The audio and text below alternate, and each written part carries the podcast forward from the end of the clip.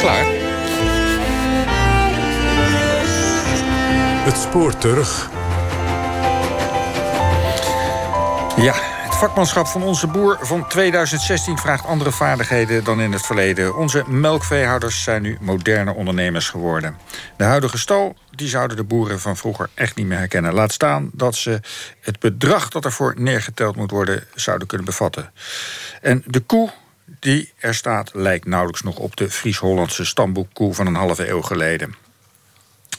Ook de hoeveelheden melk die die koe produceert is veel en veel groter geworden. Wat in de melkveehouderij, eh, want in de melkveehouderij moet alles steeds groter en beter. En de gevolgen van die schaalvergroting die zijn nu bijna wekelijks in het nieuws te zien.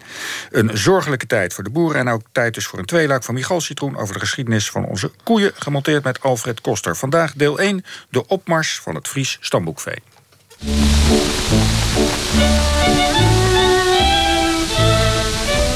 Het Nederlandse vee is het melkrijkste ras ter wereld.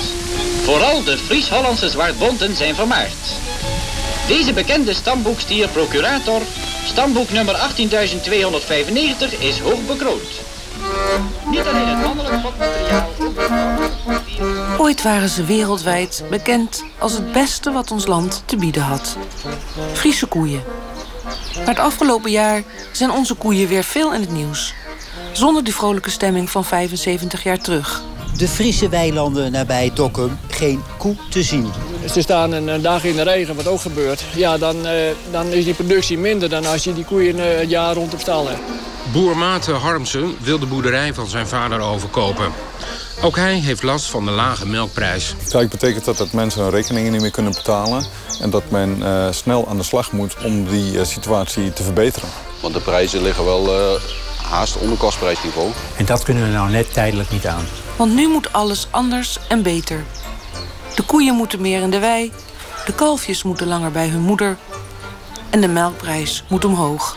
China importeert minder dan verwacht, maar vooral de Russische boycott hakt erin. En als je de wereld maar goed bekijkt, zijn we er nog lang niet door. Wij hebben onze leden bijeengeroepen omdat er veel zorgen zijn. De melkveehouderij beleeft niet voor het eerst weer een crisis. Het, het komt als een schok. Uh, je denkt, ja, ons plan valt in duigen. Hoe nu verder? Op dit moment uh, dan slaap je er niet uh, rustig onder.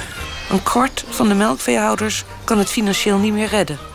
En de problemen lijken zich op te stapelen. Dan hoop ik dat deze boer en de boerenfamilie gezinsbedrijven er dan nog mogen zijn. En niet Campina en de bank er is, maar multinationals de koeien melken. Dat er meer melk geproduceerd zou worden als er geen quotum meer zou zijn... dat had iedereen wel verwacht. Een maand geleden werd een hypermoderne stal opgeleverd voor 200 koeien. Een grote investering met een miljoenenlening bij de bank. Op 2 juli wordt verdere groei tegengehouden door de aangekondigde fosfaatregeling. En nu komt de familie 60 koeien tekort om het bedrijf rendabel te maken. Het is een hectische tijd voor uh, de melkveehouders. Er wordt toch een, een behoorlijke uh, streep gezegd en een punt gemarkeerd in de geschiedenis van de melkveehouderij. Er is pijn en dat, dat blijft voorlopig zo. Er zijn zelfs zwartkijkers die denken dat de melkveehouderij door alle problemen uit Nederland zou moeten vertrekken. Ik hoor wel eens mensen zeggen van blijft er überhaupt uh, uh, veeteelt in Nederland? Nou denk ik dat dat wel mee zal vallen, maar, maar het wordt steeds lastiger, ja. Gelukkig zijn er ook die minder pessimistisch zijn. Het is, het is een moeilijke periode, maar het is uh, uh, geen onoverkomelijke periode, is mijn stellige overtuiging. En we waren er toch ooit zo trots op. Nederland, zuiver land. Onze zuivelindustrie is in de hele wereld bekend, ja? Beroemd. In de 17e eeuw wordt al gezegd dat de Nederlandse melkkoe onovertroffen is. Het is de hoogste tijd voor de geschiedenis van de koe. En dan ook vanzelfsprekend de geschiedenis van de boer die koeien houdt. En dat waren er ooit veel meer dan nu. 1955, dus toen ongeveer in de periode dat mijn vader begon... waren er 150.000 melkveehouders in Nederland. En nu zijn er nog 15.000. Dus dat is, uh, uh, dat is nog maar 10% van wat we toen hadden. Simeon Schenk nam het bedrijf over van zijn vader... en die daarvoor weer van zijn vader. En in de loop van dit jaar gaat de zoon van Simeon hem opvolgen. Ja, uiteindelijk moet hij gewoon zorgen dat hij... Uh, nou, hij moet het op zijn manier doen. Dus dat betekent ook dat hij de keuzes moet maken. En dat, uh, dat heb ik ook altijd gedaan. En vind ik mooi dat hij dat ook gaat doen. Dus hij vraagt wel wat ik ervan vind. En dan zeg ik wel wat ik ervan vind. Maar dan zeg ik wel tegen hem, nou, je moet uiteindelijk zelf bepalen. Dit je vader dat ook? Ja, zeker, absoluut. Ja, en ook al waar een generatiekloof zit, maar dat uh, verschijnsel hebben wij nooit gekend. Zo gaat dat nu en zo ging dat vroeger. Niet alleen in de vorige eeuw, maar ook al die eeuwen daarvoor. Kon in je eentje ongeveer tien koeien aan, moest je met de hand melken. En uh, er was natuurlijk meer werk te doen, hè, dus ook op het land. Vaak hadden ze ook wel een knecht en in huis een meid. Maar dat was wel ongeveer de omvang van een bedrijf zoals dat toen was. Uh, bovendien, die koeien gaven toen... In 1908 was de gemiddelde melkproductie 2.500 liter. En uh, in de periode dat mijn ouders het overnamen was het uh, 4.500 liter. Toen ik het overnam gaf een koe ongeveer 6.000 liter. En tegenwoordig geven ze gemiddeld 8.000 tot 9.000 liter. Onze geschiedenis met koeien gaat heel ver terug. Met de eerste boeren, dan komt het eerste vee. En die komen vanuit Oost-Europa. En dat komt dan weer vanuit het Midden-Oosten. Met de, beker, de bekercultuur. Die mensen zijn hier gekomen met vee. Marleen Velius is een Rotterdamse kunstenares. En ze schildert koeien. En dat vee dat moest zich wel aanpassen aan wat er hier voorhanden was en wat er van hen gevraagd werd. En dat is in de loop van de tijd veranderde dat. De, vraag veranderde, het landschap veranderde. Dus het is iets lokaal. En je had periodes dat er heel veel vee dood ging. Veepest, overstromingen, noem maar op, roof. En er werd de vee van buiten afgehaald. Dus alle vee in West-Europa is enorm aan elkaar verwant. Marleen Velius wordt ook wereldwijd beschouwd als de grootste deskundige op het gebied van veerassen. Vorige maand nog promoveerde ze met haar levenswerk over de geschiedenis en klassificatie van rundvee. We hadden wel hele goede koeien en dat heeft te maken met de grond. Het Fries en Noord-Holland en zware klei. En daar werd altijd al heel veel geproduceerd. Dus de Engelsen die kochten al in de, ik meen zelfs al in de 17e eeuw, ja in de 17e eeuw, Hollands vee aan. Nederlandse koeien, omdat het bekend was dat die zo goed in, in melkproductie waren. Al die Engelse rassen, Shorthorn en ja, veel meer rassen, die hebben Nederlands bloed. Het is een wisselwerking. Hè? Omdat je zulke goede grond hebt, kan je koeien houden die veel melk geven. En als je die koeien eenmaal hebt, dan kan je zeggen van nou, wat zijn de beste koeien? Bert Teunissen is in Utrecht hoogleraar in de geschiedenis van natuurwetenschappen. En hij schreef het standaardwerk De Koe. Hoeveel kunnen ze wel niet geven op die grond? Dus dan ga je een beetje selecteren, denk ik. Maar het is heel moeilijk om te zeggen van waar, uh, hoe ze nou ooit aan goede koeien zijn gekomen om mee te beginnen. West, eigenlijk, eigenlijk langs de kust kun je zeggen, tot in Noord-Frankrijk, dat zijn altijd gebieden geweest waar veel melk geproduceerd was. Daar was gewoon het koe het meest lucratief als die melk produceerde. Net als in de Alpen. Dat in de Alpenweiden, hè, ja, daar heb je geen trekvee nodig, hoog in de Alpen, maar melk wel kun je wel produceren. Dus het heeft met de, de grond en de cultuur die daar ontstaat te maken. Terwijl bijvoorbeeld in Frankrijk was trekvee veel belangrijker. In agrarische gebieden, waar ploeg, ploegen van belang is... ja, daar is trekvee veel belangrijker. Dan melk je hooguit voor je eigen gezin... Maar niet om dat te verkopen. Hier werd natuurlijk boter gemaakt en kaas gemaakt... en dat werd enorm uitgevoerd. De wereldberoemde stier van Potter vormt het pronkstuk van een overzichtstentoonstelling van deze beestenschilder van de Gouden Eeuw. In 1647 schilderde Paulus Potter zijn stier. Het werd een van de iconen van de Nederlandse schilderkunst. Het schilderij werd zelfs door Napoleon meegenomen naar Parijs, waar het als voorbeeld van are democratie in het Louvre hing. Niet realistisch. Nee, want dit is allemaal schetsen die Paulus Potter heeft gemaakt, bij elkaar gevoegd. Kijk, de kont van die stier is van een jonkie. De hoorns van die stier zijn van een tweejarige stier. En de kenners zien natuurlijk onmiddellijk dat het gebit van die stier eigenlijk bij een vijfjarige stier hoort. Na Waterloo in 1815 keerde Potters stier terug naar Nederland. Het enorme doek is te zien in Den Haag in het Mauritshuis. Vlak na de nachtwacht komt nog zo'n nationaal stuk en dat is De Stier van Potter, een geweldig schilderij van vee. Maar ook nu nog kent ons land koeienschilders. Marleen Stelius bijvoorbeeld. De stier van Potter die zou wel eens heel goed zo geschilderd kunnen zijn... als een voorbeeld van ook een ideale stier. Want uit die geschrift staat dus dat hij rood van harren, van haar moest zijn. En een woest uiterlijk moest hebben. Nou, als je naar die stier kijkt, die, die heeft zijn bek een beetje open, zo van ah, dat hij gromt. Uh, dat hij uh, breed en diep moest zijn. En dat is ook een hele leuke rouw van staart. Ja, dan kan jou dan nou schelen. Een een lange, een kort of een dikke staart heeft. Dus dat is weer een functie van. Ja, geen idee waarom ze dat wilden. Maar dan, daar wordt dan iets aan verbonden. Rijmer Strikwarda is oud-hoofdredacteur van het vakblad Veeteelt. En hij schreef een boekenplank vol over koeien en veeverbetering. Hengeveld eh, die heeft in 1865 heeft hij een boek geschreven, Rundvee. Toen heeft hij een tochten door heel Nederland gemaakt. En daar, die heeft toen een beschrijving gemaakt, nou, een heel dik boek, over het Nederlandse rundvee. Wat uh, melkvee betrof, was er ook nog nauwelijks uh, export geweest.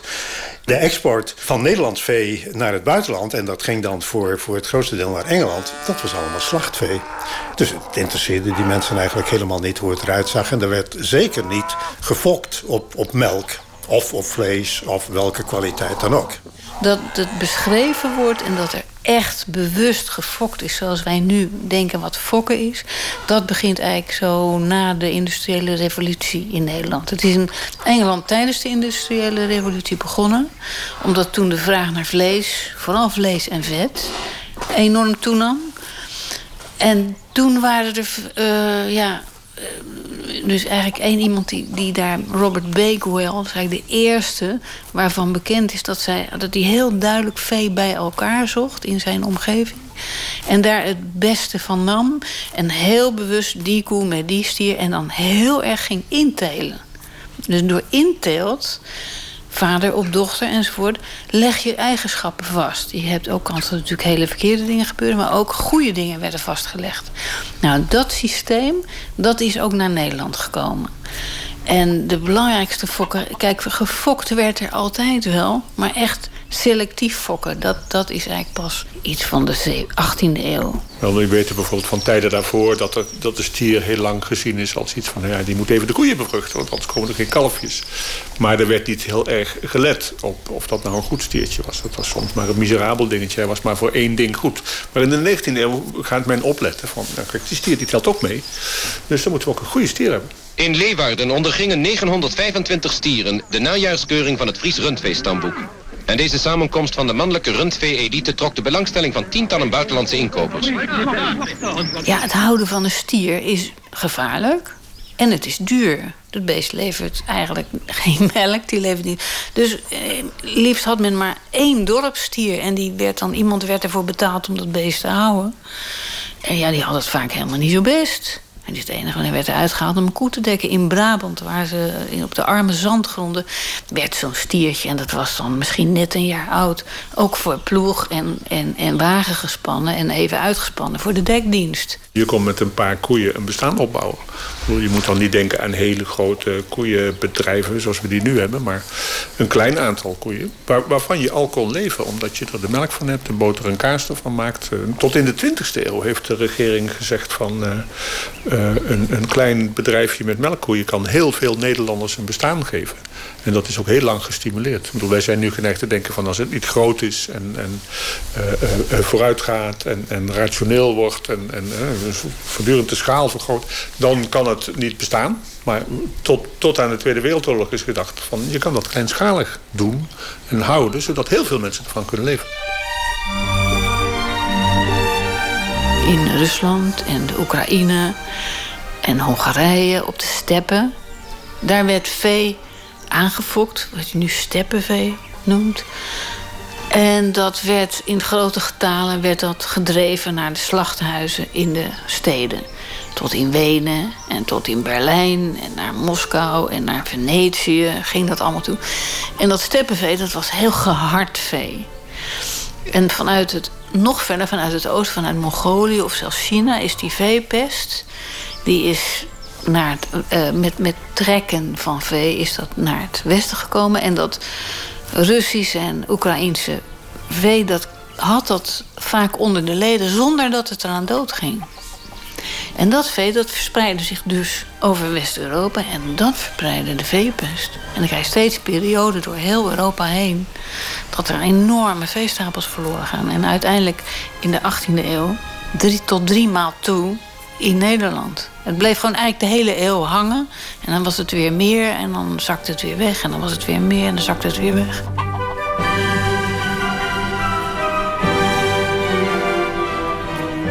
Hier en daar, wanneer je het weet, dan herinneren pestbosjes nog aan begraven vee. En dat deed men dan heel diep in de grond. Met uh, gebluste kalf erover, want anders was men veel te bang dat de bevolking de beesten weer oproef en, en ging eten. Uh, er zijn ook nog wel openbare verkopingen geweest bij boerderijen waar ziek vee was. Uh, dus dus ja, dat, het was toen, toen heel ongeregeld. Maar de grote verandering is eigenlijk gekomen in 18, 1860. Dat was de derde grote uitbraak van uh, runderpest in het westen van Nederland. En toen was diezelfde Hengeveld, waar ik zojuist over gaat, die dat boek heeft geschreven. En die is toen gehuurd door de regering om echt eens een keer een eind te maken aan deze besmettelijke ziekten. En nou ja, die heeft toen inderdaad uh, eigenlijk gezegd van... Uh, ja, er moet geruimd worden. Het normale dorpsleven is ontwricht en de sfeer is gespannen. Het dorp vreest voor het verdwijnen van de complete landbouwsector uit het gebied. Symbolisch rouwde Nijbroek gisteren om het verdwijnen van de veestapel. Het is een rouwstemming, ja. Ja, absoluut. Het is, het is uh, in en in triest wat er gebeurt. Hij schrijft zelf in een van zijn boeken... de boeren wilden het niet. Eh, die waren ja, voor het buitenstaander heel halstarrig. Zelfs doet je dat nog herinneren aan de, aan de jongste Monte Clausier-uitbraak natuurlijk. Maar hij heeft het toch doorgezet met hulp van de politie en, en, en van alles. Dus de grenzen van de provincie werden, ja, s'nachts werden die, die beheerst. En nou, toen is die derde uitbraak van, van 1800, die is, is toen inderdaad, dat is gelukt. En nou, sindsdien zijn er er in ieder geval geen grote uitbraken meer geweest. Bijna iedereen heeft wel iemand, uh, familie of, of, of naasten... Die, die ook in het gebied zitten, die, uh, die uh, daarmee geconfronteerd worden. Dus. Je dieren waar je elke dag mee, mee leeft... die zie je voor je ogen dat ze die gewoon afschieten, dat ze die opruimen. Er is aan het eind van de 19e eeuw een crisis.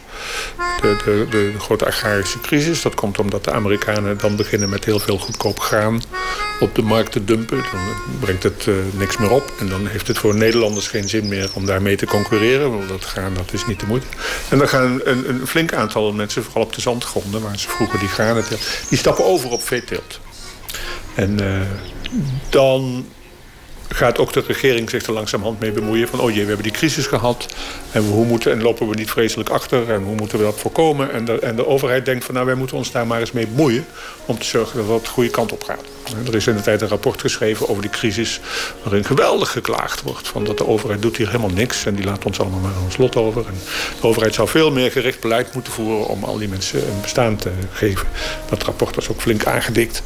Eh, zodat de regering in actie eh, kwam. Maar het is, ook, uh, het is ook gelukt. De regering is in actie gekomen. Die heeft gedaan, dat was toch een algemene trend. Hè?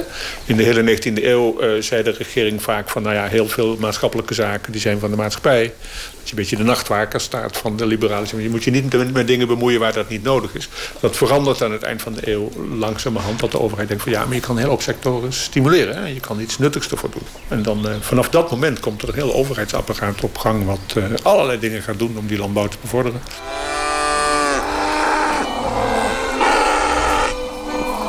Ik mag het natuurlijk als, als Fries eigenlijk niet zeggen, maar je, je moet dat eigenlijk wel constateren. Het, Friesland is, is met, met afstand de eerste provincie geweest waar men, nou ja, wat, wat, wat we dan in de wandeling de, de fokkerij van, van melkkoeien doen. Dit is de oudste stier van 12 jaar. Het is een hele mooie stier. Die, uh, we hadden hem natuurlijk al lang weg kunnen doen en misschien wel moeten doen, maar deze is eigenlijk te mooi om te slachten. Kijk, de nachtwacht verbrand je ook niet en zo'n mooie oude stier is ook wat hebben we ook wat moeite mee om te slag.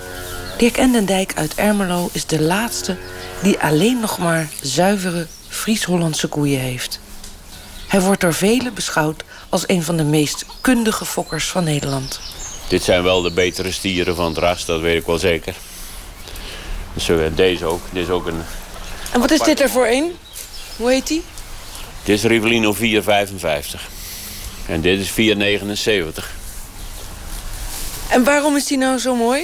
Hij, hij is vrijwel helemaal wit. Een enorme rib. Ja, hij is toevallig helemaal wit. Maar kleur, dat maakt mij niet zoveel uit. Sommige mensen willen zwarte koeien, anderen willen witte koeien. Maar er zijn wel Fries-Hollandse boeren die willen graag wat zwarte koeien hebben. Ja. Kijk, in Israël willen ze ook zwarte koeien hebben. Dan kunnen ze de brandnummers beter lezen. Dan heeft het een praktische reden. Maar, maar, waarom vindt u hem nou zo heel erg mooi? Omdat hij heel sterk gebouwd is. En voor een oude stier is hij nou bijzonder gaaf. Een enorme ribbenkast heeft. Het is een hele makke stier ook. Dat is ook belangrijk. Ja, die zit gewoon erg goed, erg goed gebouwd.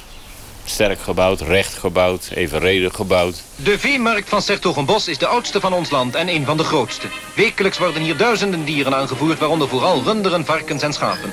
Wij zijn er ditmaal heen gegaan om een verslag te geven van de huldiging van het honderdduizendste rund van dit jaar. Ja, dames en heren, het is een koe. Een koe van het zwartbonte type van ongeveer vijf jaar. De burgemeester heeft haar zojuist een krans om de goedere kop gehangen... en wenst de eigenaar van harte geluk. Ja, het, het, het was natuurlijk uh, een zaak waar je, waar je niet al te veel van uh, terug kunt vinden. Want er werd bijvoorbeeld niet gecontroleerd op melkproductie. Er was nog geen melkcontrole.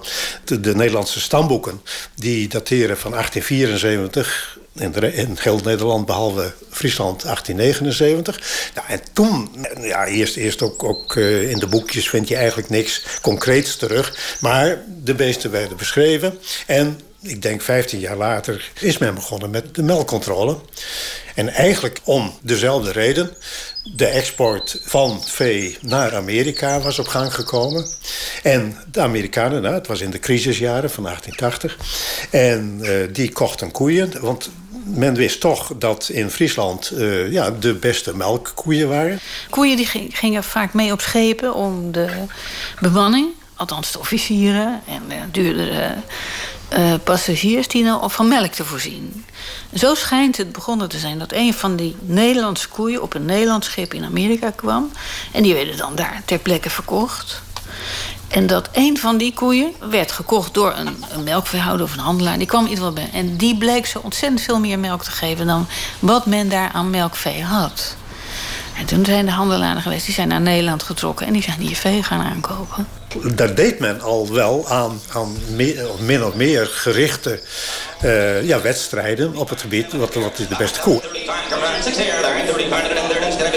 En tot dat punt tot, uh, tot de Nederlandse koeien kwamen, waren het altijd Jersey koeien. Hè? Kleine, kleine bruine koetjes met, die heel hoog vet hebben. Die al die, die melkwedstrijden won tot de Nederlandse koeien kwamen. Onder andere een, een, de meest bekende is, is Mercedes van Cuperus uit, uit Marsum. Nou, die deed mee aan de, die wedstrijd. En die won ineens. Uh, ja, dat was het nieuws in, nou zeker in de agrarische pers, maar ook, ook in, de, in de grote pers in Amerika toen. Van, het was voor het eerst dat, dat een vreemd ras won. Nou, en toen, is het belangst, toen kwam de belangstelling. En ja, men, men bood uh, enorme prijzen voor de beste, beste koeien uit Nederland. En dat was natuurlijk voor de boeren in crisisnood wel heel belangrijk. Als de Amerikanen belangstelling krijgen, dan wordt dat proces enorm aangejaagd. Dan, dan, realiseren ze zich voor het eerst echt goed van... nou kijk, we hebben dus blijkbaar heel bijzondere koeien. Hè? Ja, nou enorm. Zo de mieter. Ja, ja, ja, dat waren echt koningen hoor. Die goede fokkers, dat hun vee, uh, ja, die waren heel erg van bewust. En ze gaan dan ook een beetje kijken van... kunnen we dan die Amerikanen precies leveren wat ze willen hebben? Hè? Zoals de zwartponten bijvoorbeeld. En dan wordt de, de, de, de fokkerij echt geïntensiveerd. Er wordt ook selectie heel gericht op de markt. Dat was de goede. Die, uh, die ging met de Amerikanen rond uh, in de koets langs de boerderijen. Ja, die hebben daar enorm aan verdiend. Dat is heel goed gegaan. Maar de allerbeste dieren gingen daar ook naartoe. Dat had eigenlijk ook weer even een terugslag in Nederland. De allerbeste vee ging daarheen. Jan Wit in Noord-Holland, dat was uh, toen ook een van de mensen die uh, het beste vee had. Dat was bekend. Had, had ook alles een keer een dure stier geleverd aan uh, Amerika. En ja, wanneer die vertegenwoordiger van, van Amerika in Noord-Holland was... Ja, dan, dan wilden ze absoluut bij Jan Wit kijken. En die Nou ja, eh, het was mooi natuurlijk. Eerst vond het geweldig. Nou, veel geld gebeurde. Maar ja, men, was, eh, men bood tenslotte zoveel geld dat Jan Wit, die had zijn, zijn beste vee, dat, dat had hij in het allerachterste stukje land had hij lopen, zodat de Amerikanen daar maar niet kwamen kijken. Zo erg was het. En, en dat is nog steeds de basis van het Amerikaanse Holstein-stamboek. Dat is een gesloten stamboek geworden. Dus als je nu een Amerikaanse Holstein in het stamboek tegenkomt... dan kan je zijn Nederlandse voorvaders nog terugvinden. The Holstein is by far the most prolific in milk delivery, delivering 94% of the milk produced in the United States. Toen de crisis hier voortduurde, en dat hadden die Amerikanen in de gaten natuurlijk, die, die, stelden steeds meer reizen ingeschreven in het stamboek, zodat ze wisten van welke boer komen ze. Punt 2 was, ja, maar wij willen ook weten dat het gegarandeerd uh, koeien zijn die veel melk geven, of, of, of de ouders. Dus jullie moeten aan melkcontrole doen. Dat is toen begonnen. En toen nog wat later zeiden ze van ja, maar we willen ook gegarandeerd uh, TBC-vrij uh, vee hebben. Dus uh, toen, is, is ook de, die, die dier, dierziektebestrijding is gekomen. Dus, dus nou, dat is allemaal in een heel korte periode gebeurd. En, en op zichzelf ook, ook uitstekende zaken, moet je achteraf zeggen. Maar wel allemaal onder, onder dwang van de afnemers. The Holstein is the backbone of our tradition, our livelihood. When our cows are 100% registered, we can trace them back to the day they came off the boat. Toen die voor het eerst naar Amerika gingen, ja, en men ging dan natuurlijk opschrijven wat wat was. En het gekke is dat die naam in plaats van Hollands, dat werd Holstein. Maar hoe komt dat Holstein nou? Er zijn eigenlijk twee verklaringen voor mogelijkheden. Dat ze met Duitse boten daarheen kwamen vanuit de haven van Holstein. Dus dat kan. En de andere verklaring is dat het gewoon een, een tikfout is. Want ja, weten die Amerikaanse uh, secretaressen veel rond Holstein. We have information dating back to the 1800s from the first Holsteins that were imported from Holland.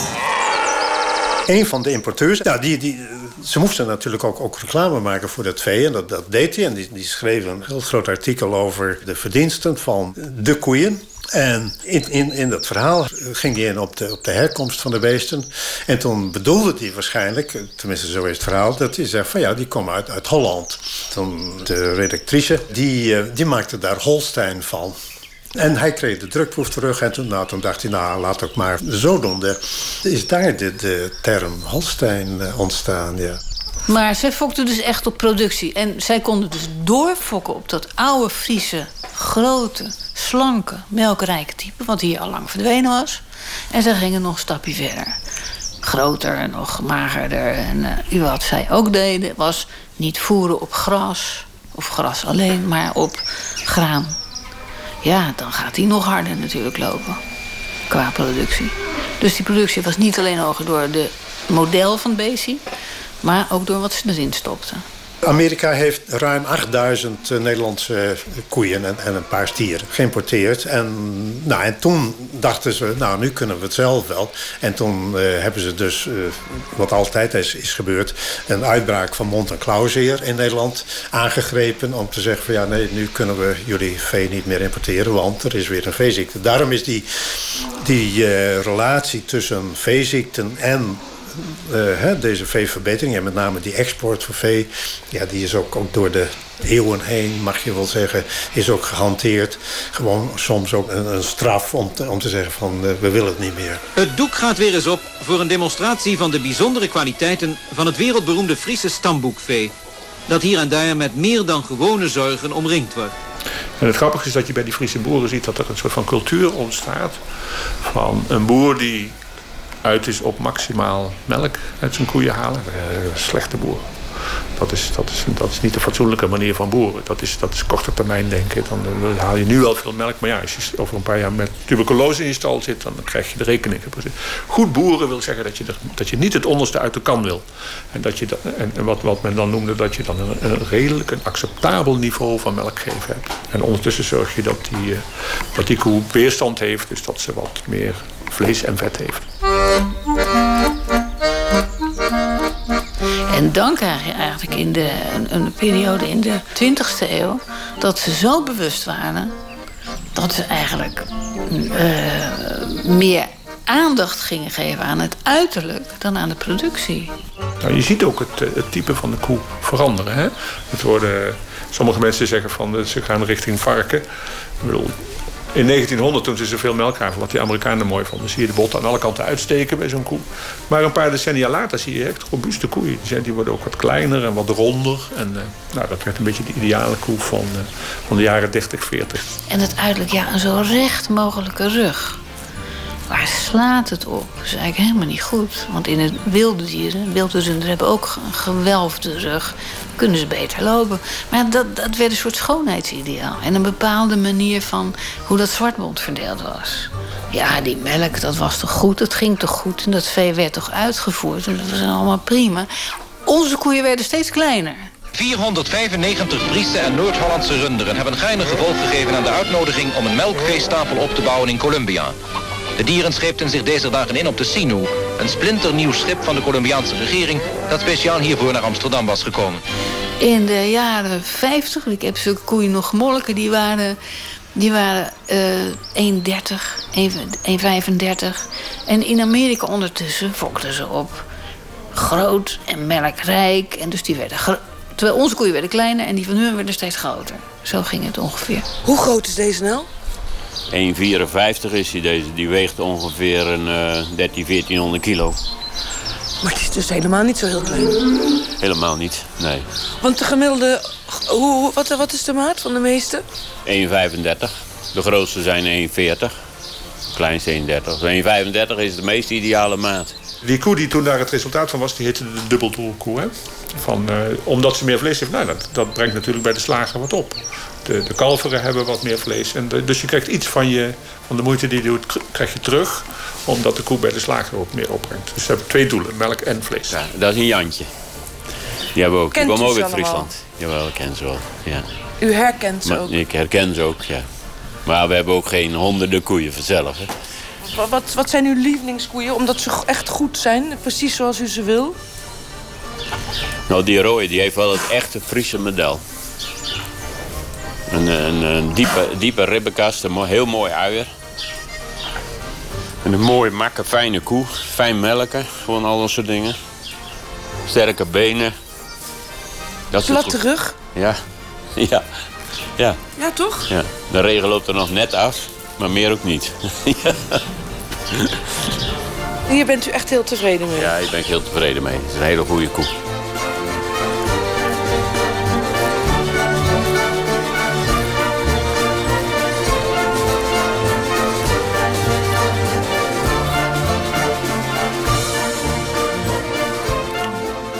Ja, dit was het eerste deel van de geschiedenis van de koe. Volgende week in deel 2 onder meer de terugkeer van de Holsteiner... de ondergang van de dubbeldoelkoe en de schaalvergroting en nog veel, veel meer. Alle informatie terug te vinden op npogeschiedenis.nl slash ovt.